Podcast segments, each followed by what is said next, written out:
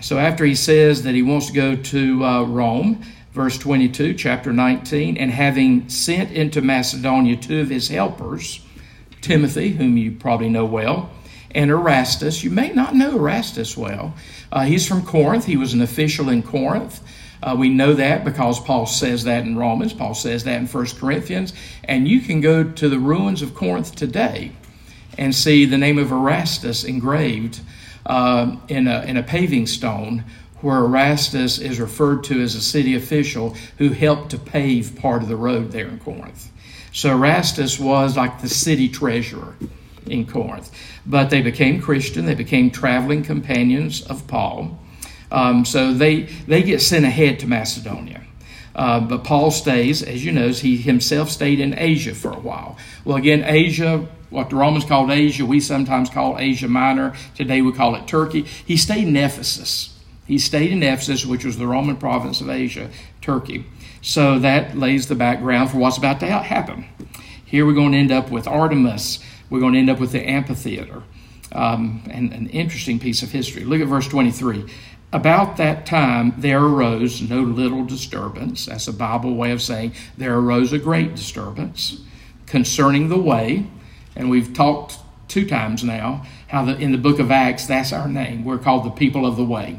We know the way, we're on the way, and Jesus Christ is the way and the truth and the light. That's what we were called in the earliest days of our movement. So, uh, a disturbance is created there in Ephesus because of the way. So, an inquiring mind should say, Wonder what created the disturbance. Look at verse 24. Uh, you're not going to be surprised, it's money that creates the disturbance. For a man named Demetrius, a silversmith, who made silver shrines of Artemis, that's that statue I showed you a while ago, brought no little business, that's a Bible way of saying brought a lot of business, to the craftsmen. So um, Demetrius uh, is one of the silversmiths who makes silver, silver idols of Artemis to sell to the pilgrims who come to visit the temple of Artemis in Ephesus. Uh, notice verse 25. Then he gathered together with the workmen in similar trades. The ancient world called those guilds, the modern world calls those unions. So he created all the silver. He got the silversmiths together because they were being faced with a dilemma uh, because of St. Paul and his preaching and the people who are becoming Christian. So he gathers the, the, the, the, the guild together. He gathered together with the workmen in similar trades and said, and here's the um, speech of Demetrius. This is what's going to cause the riot uh, that, that where people want to, want to kill Paul. Here's the speech of Demetrius. Men, you know that from this business we have our wealth you know, I, I, hope if you grew up in the church, if you grew up in Sunday school, you probably were taught that you, you probably were taught to memorize 1 Timothy 6.10. If you weren't taught to memorize 1 Timothy 6.10, go ahead and do it now. For the love of money is the root of all evil. The love of money, not money, but the love of money is the root of all evil. That's what's going on here.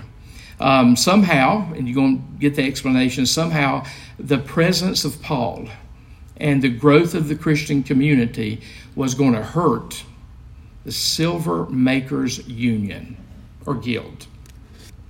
So um, look at verse 26. And you see and hear that not only in Ephesus, but in almost all of Asia, we call it Turkey, in almost all of Asia, this Paul has persuaded and turned away a great many people, saying that gods made with hands are not gods.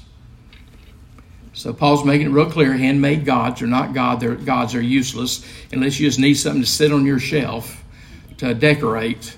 Your little statues of Artemis will do nothing for you.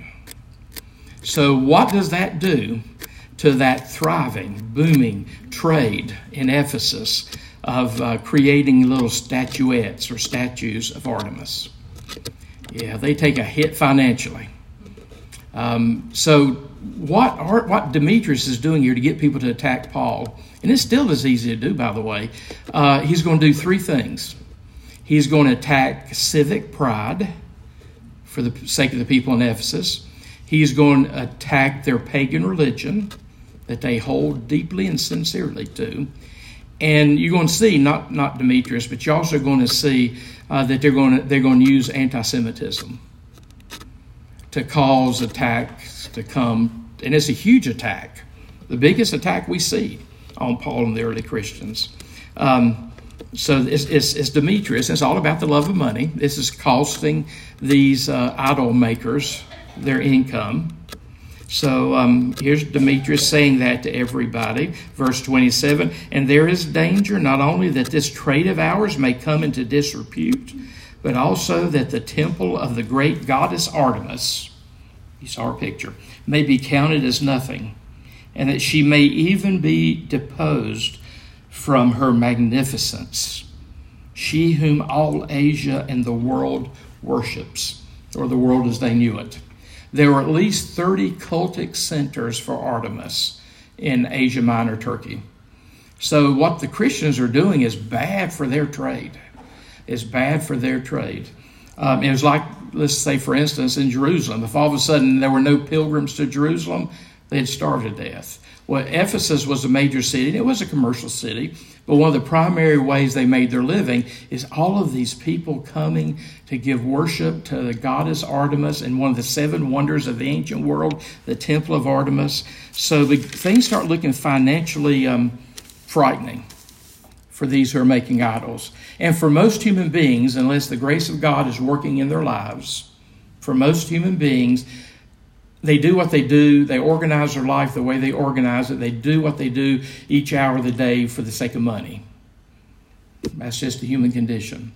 And unless the grace of God kind of heals us uh, and, and puts someone else at the center of our life than ourselves in our pursuit of wealth, um, that, that's the most important thing for a lot of human beings is their wealth, their finances, their security, their resources.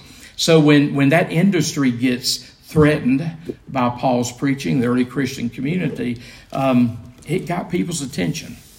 The silversmiths union gets to work there in Ephesus. So, um, verse 28 When they heard this, they were enraged and were crying out, Great is Artemis of the Ephesians. Again, paganism and civic pride. Artemis of the Ephesians. Uh, she, she like had her home. You'll see why in a minute. She like had her home in Ephesus. So the city was filled with confusion, and they rushed together into the theater, the one I showed you. They rushed together into that theater that holds somewhere between 20, 25,000 people. They rushed together uh, into the theater, dragging with them Gaius and Aristarchus. These were Macedonians who were Paul's companions in travel. Now, I want, I want you, there's a couple things that are just fascinating in this text. So they're dragging Christians into the theater. You, have the names of at least two of them, Gaius and Aristarchus. These were Macedonians that Paul had led to Christ up in Philippi or Thessalonica or Berea. So they're dragging these thousands of people. It's a, it's a riot. I think it was Ben Franklin who said that a mob has a lot of heads but no brains. And that's what you got going on here. It's a monster with a lot of heads but no brains. So you got this mob going on here in, in Ephesus. They're dragging Christians to a theater, not of entertainment in Ephesus in the first century. So the rest of the city's showing up to watch this entertainment. And then verse 30 is one of the most fascinating verses in the New Testament. Verse 30. But when Paul wished to go in with the crowd, most of us, if we'd been in Paul's place, who was the one making these Christians, the Spirit was helping to make these Christians, and they, he was watching. He was watching this mob haul these Christians into the theater, and they're angry, and Paul wants to go in. Just let that sink in for a minute. Uh, again, courage is an important virtue. You can't do the Christian life without some courage. If life and people intimidate you, uh, you can't do the Christian life. Paul had some courage here. He wants to go in. Now, think about it. Why does he want to go in? There's thousands of people showing up in a theater, and if you've ever been to any of these ruins of these uh, ancient amphitheaters anywhere in the ancient world, one of the things that your tour guide will always have you do is someone stand down on the platform, someone get in the seat furthest away. The person on the platform or the stage can say something, and they'll hear it in the seat that's furthest away. Acoustics are amazing because sound travels. You know how the seats go up. So here, maybe 20,000 people are going into this amphitheater. They're angry. They're angry at Christians. But Paul's courageous enough, he wants to go in. My suspicion, my strong suspicion, I think my educated guess is he wants to get an opportunity to speak to these folks. Um, Paul liked to preach. He didn't care if you were angry at him or not. If you would just give him a hearing, he would he would he would risk the mob, risk the mob in this huge amphitheater. He wants to go in. He wants to speak. Um, that just tells me a lot about the Apostle Paul. We need to work on our virtue of courage or the lack thereof. Um, but Paul wished to go in among the crowd. The disciples would not let him. These are the Christian disciples. These are the people who had come to Christ. They're saying, Paul, we don't think this is a good idea for you to go inside this amphitheater. Uh, so the disciples would not let him. And even some of the Asiarchs, that's what my translation says. Asiarchs were just prominent Gentile, probably pagan leaders of the city of Ephesus. They're saying to Paul, Paul, don't get involved. Paul, you going in might just exacerbate it. Um, you know, the leaders in Ephesus just wanted to maintain the Pax Romana, the peace of Rome. So both the disciples are saying, don't go in because we kind of like having you around, Paul. You're beneficial to the movement. But even some of the city officials are saying, we don't want you going in because, you know, we don't like mob riots. It's not good for the city. Rome doesn't look favorably when people go berserk.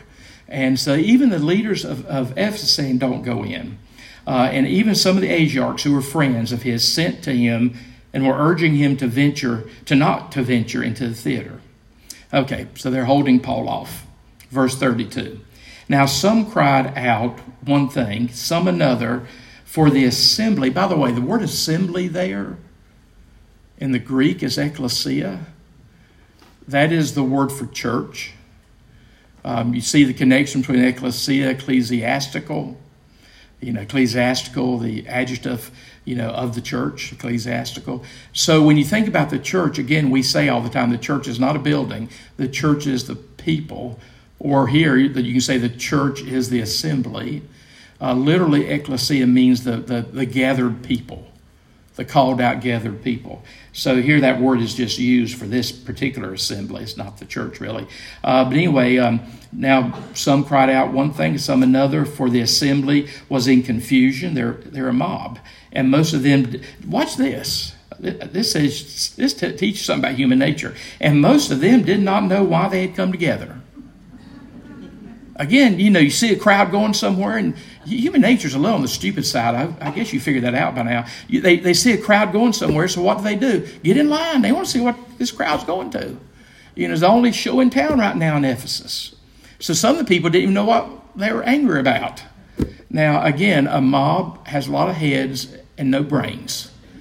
Um, as Ben Franklin said, yeah, I mean, human nature is desperately in need of redemption. We're not the smartest creatures on the earth. Uh, anyway, you see a picture that's just amazing. Most of them didn't even know why they'd come together, but they came together because there, were, there was energy there. Uh, anyway, so you got this mob scene happening. Verse 33 Some of the crowd prompted Alexander. Don't really know much about this Alexander, or really anything about this Alexander. Some of the crowd prompted Alexander, whom the Jews had put forward, so he's probably Jewish so the Jewish crowd there in Ephesus is putting Alexander forward as their as their spokesperson. So start thinking, why would the Jews in this mob scene, these Gentiles mostly, Gentile pagans, going after the Christians because they've been stirred up by Demetrius, uh, the silversmith union, uh, this mob scene going on, thousands of people. Why do the Jews then get involved? Why do the Jews send in their spokesman? Well, watch it. Um, some of the crowd prompted Alexander, whom the Jews had put forward, and Alexander, motioning with his hand, wanted to make a defense to the crowd. Well, again, uh, you need to need to probably insert a couple words there. If the Jews put the Jew Alexander to the forefront to be their spokesman, he was to make a defense of who you think? The Jews. So he was supposed to tell the crowd, We have nothing to do with this crazy man, Paul. We have nothing to do with these crazy people who are becoming uh, believers in this Jewish Messiah. So the Jews were sort of trying to protect themselves. Because throughout history, and we know this, usually when there's a mob and there's a mob reaction, it doesn't take much for Jews to start getting massacred. That's been their history. So, in, any time, even though they weren't the aim, it was a Jewish person that the mob was aimed at, Paul. And um, because of the history of anti Semitism, frequently, anytime people are angry, anytime people need a scapegoat, the Jews get blamed. And it just doesn't end well for the Jews.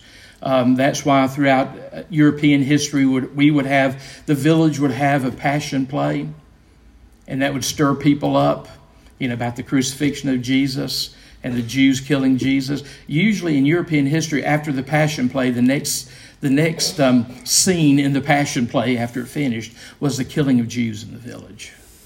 So anytime people get agitated, Jews get nervous because they have a long history because of anti-Semitism uh, of being the scapegoats. So here, here the Jews put forward their Alexander. Uh, to, to make a defense for the Jewish people to this mob. Verse 34 But when they recognized that he was a Jew, yeah, they don't, the people don't like Jews. It's just something in human DNA. But when the people recognized that he was a Jew, for about two hours, they all cried out with one voice Great is Artemis of the Ephesians. Great is Artemis of the Ephesians. They're in the amphitheater, the acoustics are great. And so they, two hours, the crowd shouts, Great is Artemis of the Ephesians. Now, if you just meditate on that for a little while, when I meditate on that, I, I can't help but to see that being demonic. When that crowd has the energy for two hours straight to shout something. Uh, I've actually been in one setting, one setting, where uh, 864 of us were on the main floor and the the stadium seats were filled with people. This is at the end of one of our general conferences. The stadium seats were filled with people who were shouting at us, chanting at us because of some decisions we made. Um, you know, it's, it's pretty dramatic. You can't really do much business when the, the stands are filled with people shouting at you. But, you know, that only went on for like 15, 20 minutes. And it really, it's, it's, it's, it is rather unnerving have thousands of people, maybe 24,000 people, 25,000 people. They're up there in the stands. They're shouting, Great is Artemis of the Ephesians. Great is Artemis of the Ephesians.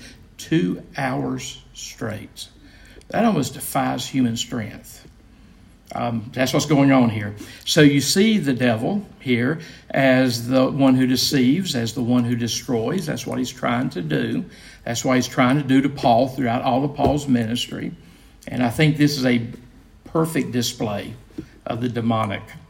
So here they're shouting. Now look what happens. Look how we resolve this. This, you know, you can, you, can begin to think the people who really are charged with keeping peace in Ephesus on behalf of their Roman overlords who like peace. Uh, they don't like, you know, their property damaged by mobs. So you begin to think that the leaders there in Ephesus um, they, they, they're probably concerned that things are beginning to get out of hand uh, here at the, at the amphitheater. So look who speaks next. And when the town clerk had quieted the crowd, I think it is the New Living Translation. If you have the New Living Translation in front of you, it tries to help you out. By, instead of town clerk, I think it says mayor. So the mayor decides he needs to step in and help the situation. So you've had a speech from Demetrius, the head of the Silversmiths Guild. You've had a they, there was tried to be a speech from Alexander, who was kind of on behalf of speaking on behalf of the Jewish community in Ephesus. But now you got the city official. And when the town clerk had quieted the crowd, he said, and that was quite a job to quiet the crowd, but I guess he's mayor. Somehow he got their attention. Men of Ephesus, who is there who does not know that the city of the Ephesians is temple keeper of the great Artemis? So he's saying, you know, nobody's going to hurt our reputation. The whole world knows we're the home of Artemis. The whole world knows we have one of the wonders of the ancient world, the temple to Artemis. So he's trying to say, calm down. It, you know, they cannot ruin or eradicate our reputation as the home of Artemis. He's just trying to calm the crowd. So he says, you know, the whole world knows that that the city of the Ephesians is temple keeper of the great Artemis. And watch this, and of the sacred stone, of uh, the sacred stone that fell from the sky. Now, King James, goes, the, the, the Greek there is a little ambiguous, King James says uh, the sacred stone that fell from Jupiter. Jupiter is like Zeus. Jupiter is Zeus for the Romans, head of the gods. Uh, but most of us know what that means. Some stone fell from heaven. And of course, the pagans would have thought it came from Jupiter or Zeus. But some sacred stone fell from heaven. And that's, that's the reason that Ephesus became, you know, kind of the home base for the goddess Artemis or Diana. Um, if you have a study Bible, which I hope you have a study Bible, I can't I'm not smart enough to get by without a study Bible. I hope you have a study Bible. If you have a study Bible, there's probably a note at that point that probably says what this probably was. What was it? Yeah, meteorite. Meteor. Meteorite probably fell. And that would have gotten the attention of the people in Ephesus. They probably took the meteorite and they carved it into Artemis. And that became the statue of Artemis. And uh, the ancient world would have invested that with a lot of supernatural power and strength. So something fell from the heavens, and that, that's what made Ephesus become the head of the, the worship of the goddess Artemis. It probably was a meteorite that fell. Verse 30, I don't think Zeus sent something. I don't think Jupiter sent something. I think it's probably a meteorite that fell. Verse 36, seeing then that these things cannot be denied, this is again the mayor still speaking. These things cannot be denied. The whole world knows it. You ought to be quiet and do nothing rash. So he's saying, just calm down. The world knows this is the home of Artemis. The world knows that we got the statue that fell from the heavens. So just calm down and be quiet. Again, you know the motivation of the politician here. He's the mayor of the city, he's trying to calm down the mob. Uh, verse 37 For you have brought these men. Now, this is what Luke really wants you to see. This is why Luke includes this story this is why Luke includes several of these stories in the book of Acts. For you have brought these men here. This is the Roman official saying this. For you have brought these men here who are neither sacrilegious. And by the way, again, some of your translations help you understand what sacrilegious means. It literally means, I think it's again the New Living Translation that helps you out on this. Sacrilegious literally means they did not steal from the temple, they did not steal the holy things. So these men are neither sacrilegious nor blasphemers of our goddess. Uh, they have not said bad things about our goddess, uh, which tells me something about Paul. When he went to preach, he didn't usually focus on attacking them. He didn't focus on attacking their ways. He didn't focus on attacking their religion. What do you, you know Paul, he's a friend of yours now. What do you think Paul focused on? You can say it. Probably Jesus is a good guess. That's you. That's almost always a good guess when you're sitting in church. Um, yeah, he probably focused on Jesus. He focused on the way. He focused on the Messiah. He didn't spend time. He didn't waste time on focusing on Artemis. That's why the mayor, who's trying to calm people down, and I don't think he's lying at this point, he says, as far as I know, he's not even spoken against our goddess. Um, but what he's doing is costing the, the, the idol makers some some revenue. But again, that says something about how we should do this. You know, one of the things that gives me comfort throughout the day, anytime I walk into a dark room and I turn on the light, guess what? The darkness has no choice but to flee. And that's what we, in the Christian community, our job is to keep turning on the light. If we turn on the light, Bible's full of we're to be light bearers. We're the light of the world. We turn on the light, the darkness flees. Now, if you walk in the room and don't turn on the light and just start shouting at the darkness, somebody might come lead you away gently. Yeah, don't just shout at the darkness. Don't focus on the darkness. We don't ignore it, but it's not effective.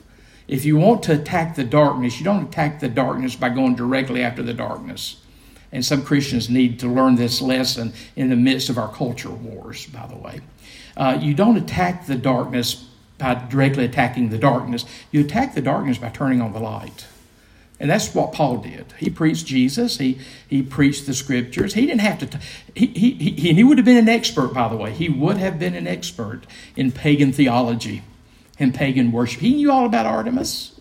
You know, uh, if I'd have been Paul, I probably wouldn't have been smart enough. I'd have said, you know, this, this is a weird looking goddess you people are worshiping. And that wouldn't have gotten any traction with the people there in Ephesus.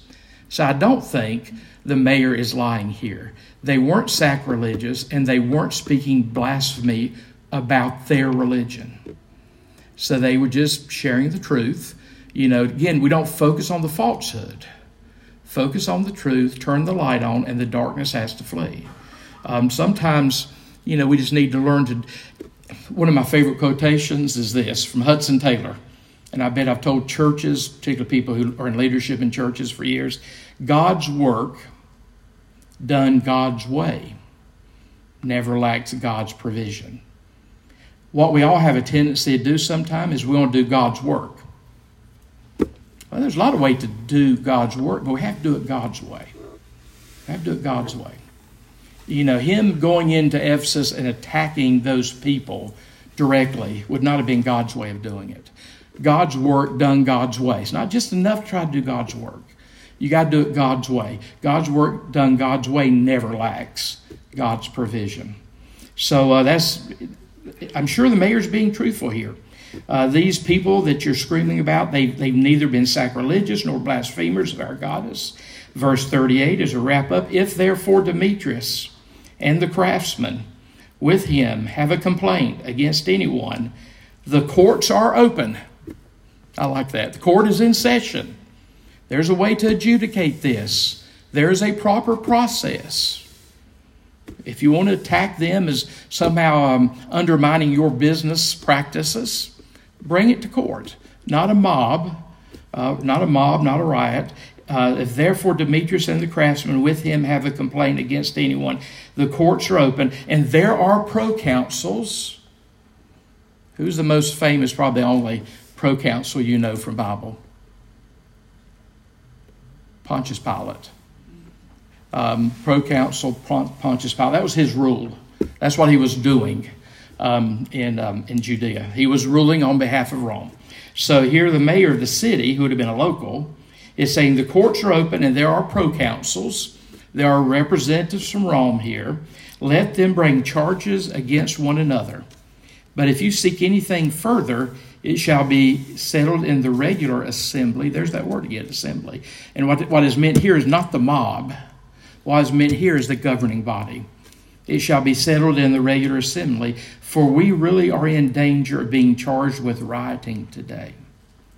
Again, as long as you paid your taxes and kept the peace, Rome was happy with you and left you alone most of the time in the Roman Empire.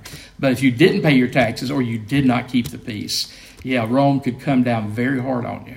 That's why that's what this civic official is concerned about. For we really are in danger being charged with rioting today since there is no cause that we can give to justify this commotion. Commotion. So that's the end of the mayor's speech. And then verse 41 ends it. And when he had said these things, he dismissed the assembly. Evidently, they quietened down, they calmed down. This irrational mob got a little, they recovered a little bit of sanity and reasonableness. And they listened to their mayor, and they just finally went away. Um, two things here. I mean, why is, it, why is Luke bothering to tell you this piece of Roman history or history from the city of Ephesus? One of, one of Luke's primary reason for doing that, showing you this happening to Paul, this is what Paul, Luke does this several times in the book of Acts. Because again, where does the book of Acts end? The book of Acts ends when you get there eventually in chapter 28 with Paul imprisoned in Rome. A lot of us think the book of Acts was written by Luke to be Paul's defense before Rome. Um, and, and in essence, what what, what this is saying is, you know, the person ruling Ephesus on behalf of Rome, um, the local ruling on behalf of Rome, the, pro, um, the mayor, says, I'm not sure there's anything been done wrong here. Um, take them to the proconsuls. And what you'll see later in the book of Acts, as we start heading toward Rome now, there will be some uh, other rulers who will say, when they deal with Paul, I don't think he's done anything wrong. What Luke wants you to see, it was not the Roman Empire that, at least at this stage in history, it was not the Roman Empire who came after the Christians. It was the Jewish community, Jewish religious leaders who came after the Christians, or in this case, the guild or the union who was afraid that their money, their revenue was going to take a hit. But the Roman Empire, you don't see the Roman Empire in the book of Acts ever saying Christianity is a terrible thing. That's why a lot of us think the book of Acts is, is was written by Luke to be part of the defense of Paul before before the tribunal in Rome. The other thing that I want you to notice about this text, um, and this is what where it really speaks to me. Here's Ephesus, major, large, vibrant, cosmopolitan, um, commercial, uh, religious center in the Roman world. Very pagan. Uh, the center of the worship of uh, Artemis. It, it, had one of the seven wonders, one of the seven wonders of the ancient world, Temple of Artemis. Um, see what it looks like today? It's gone. It's ruins. There is no more. There is no city of Ephesus. The only thing you have is the ruins of Ephesus. One of the things, by the way, that did Ephesus in, to show you how fragile the things that we think give us security can be. If you go to Ephesus, what you realize today, you are five miles, I think, something like that, from the water. The river Cayster that connected Ephesus to the ocean silted up. So when it silted up, guess what happened to Ephesus? There went their livelihood. And here they're worrying about making statues. Well, something worse is going to happen. They lose their livelihood simply because nature took its course and silted up. And today, that's why Ephesus is like four or five miles away from the coastline. In Paul's day, you could step off the ship and step into Ephesus. But today, Ephesus is no more. You know, kings and kingdoms, they, they'll pass away. So you need to be careful where you put your sense of security. Know, don't put your sense of security in anything that you will lose. And life is all about losses. We go through a series of losses till we lose our life itself and step on the other side. So make sure you're not putting your security in things like uh, you, you make statues of the goddess uh, Artemis, and you're making a really good living right now because of that. Uh, there's no security in that sort of thing. That's why it's amazing now to you go to Rome, you can walk the forum, the ruins of ancient Rome. You can walk the ruins of ancient Ephesus. You can walk the ruins of ancient Corinth. You can walk the ruins of ancient Philippi. Um, they don't exist anymore. Now, the people in those days could not have imagined a world without them. They could not have imagined a world that was not like the world they knew. Uh, we need to be careful where we seek our sense of security. And um, when I go to Delphi, Delphi is in Greece, and that's where the Oracle of Delphi is. Um, one of the things I always take a picture of I like in Delphi because you go there, that's where the Delphic Oracle was. The Greeks said it was the navel of the universe, it was the center of the world. It was one of the most pre- prevailing cities in ancient Rome. No more. It's not there. But there's one place, because after Delphi fell, after the city of Delphi was long gone, there was a church there. And there's one big piece of um, archaeological remains there in Delphi, which is really sort of a really large, large cross engraved in a, in a, in a, in a huge block of granite. And every time I see that, I, I, I know who has conquered. And I know who will conquer when I see a cross like that in the ruins of the ancient majesty of Delphi. Uh, yeah, make sure you put your sense of security in things that will give you some security. Most of us spend our lives seeking security in things that we can and will eventually lose. So, um, you know, when I, I hope that this mayor, this guy who calmed the crowd down, and he was being self serving, he was calming the crowd down on behalf of the city. Um, if he ended up being a believer and he's in heaven, I'd love to have a chat with him. He seems like a pretty smart guy. You know, he seems like a pretty smart guy. And um, I'd like to meet him one day if he, uh, you know, Paul's going to stay there a little while longer. And we'll pick up in chapter 20 when we come back after Christmas. And that's when Paul leaves Ephesus and he goes to Macedonia. Um, and you're going to see, um, you, you're going to see, um, you're going to see how emotional it is when Paul takes leave of the Christians there in Ephesus because he spent the longest single period of time that he spent anywhere in the city of Ephesus. So let's pray together. God, we are grateful for this day. We're grateful for truth. May we never seek, may, may we never quit seeking for truth. And may we realize that you are truth, and it is in you we find truth. We thank you, God, that you love us so much. You, you love us so much you don't want to leave us in ignorance. So you have written your word for us. You have revealed your will for us. You have given us more than we need to live faithful lives here and enjoy heaven one day. So we thank you for the word that you've given us. Help us to submit to that word. Help us to live lives that bring glory to Christ. In his name we pray. Amen. So have a wonderful Christmas. If you have nothing else to do, I'd love to see you on Christmas Eve. Uh, 4 o'clock, 5 o'clock, 11 o'clock. Um, pays your money, takes your choice, and show up in any of those services. Loves to you on Christmas Eve.